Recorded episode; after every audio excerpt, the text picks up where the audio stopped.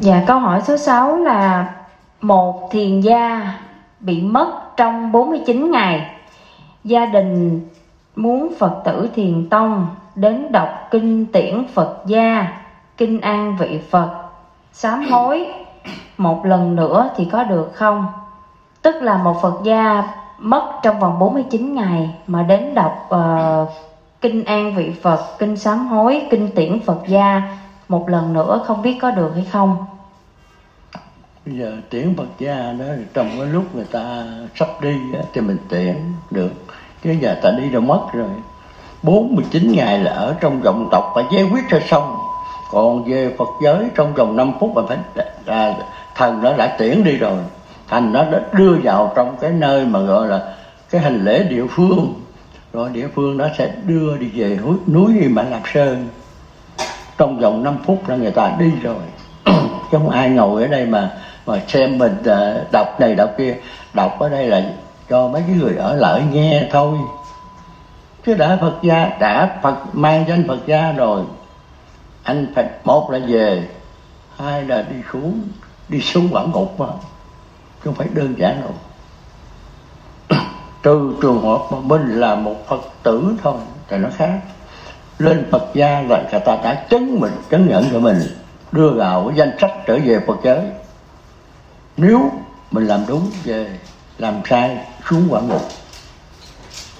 Thành ra bởi vì ta nói là tu đạo pháp, tu thì tao phải tu bằng trí tuệ, chứ không có chuyện mơ mơ hồ.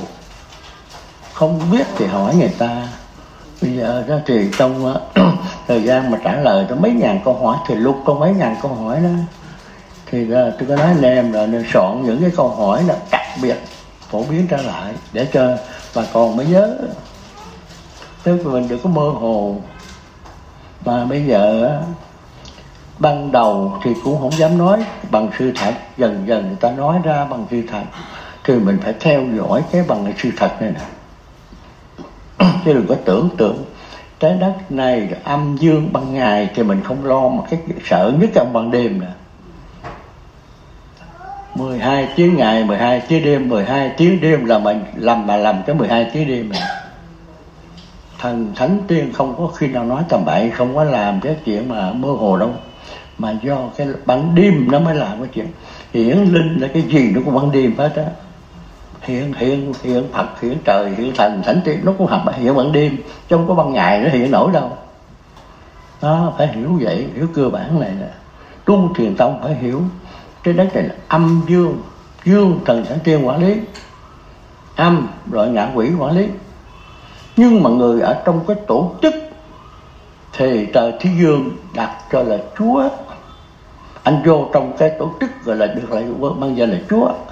Còn anh ở ngoài, anh là cô hồn. Coi chừng cái đám cô hồn này nó phải hiểu căn bản cái thiền tông là thì mới hiểu được vì thế mà người ta có chửi có gì đó, đó. Rồi biết là nó là cô hồn đó thì thôi mình đừng có né. Mình né người ta đi. Giống như con đi đường con thấy con chó nó sủa mà ở biết mày mày mày sủa là mày con chó đó. Không lẽ mình mình mình, ờ, mình bò xuống mình sủa lại nó? Thành ra mình thành con chó rồi. Còn nếu mình cãi lại nó thì mình cũng là con cô hồn. Thì bây giờ thành là thế cái này là mới hiểu. Muốn đối chất lại với cái lái mà chửi thì phải coi chừng. Mình thử con người, bình thường mà tự nhiên thành cô hồn lại với tụi đó thì theo dõi cái chỗ này nè. Bởi vì học tôi phải hiểu hiểu được cái đạo là cái gì. Tổ chức ban ngày và ban đêm. Đạo thế giới này là âm dương. Dương, thấy cái gì biết đấy âm thấy không biết gì hết. Tưởng tượng là nói ban đêm trong bóng tối thấy thấy nghe cái tiếng động mình làm sao biết. Thì phải tưởng tượng ban ngày thấy tiếng động thấy cái đó là cái gì biết? Không tưởng tượng. Phải đặt hai, hai cái căn bản này. Đạo là cái đạo là nó nói về ban đêm nó nói về cái tưởng tượng ban đêm. Vì thế mà không ai hiểu được. Phải, phải uh, hiểu căn bản thế này tu theo đạo anh hiểu anh nói thì đúng. Anh không hiểu anh càng nói càng ngu. Theo đạo anh không hiểu anh càng tu càng bị nhân quả. Đó. Tu tu thì sẽ hiểu cái, cái câu này thôi. Mà câu này không thể nói cho đại chúng biết được. Đó thì mình nói cho người nào có trí tuệ mới nghe.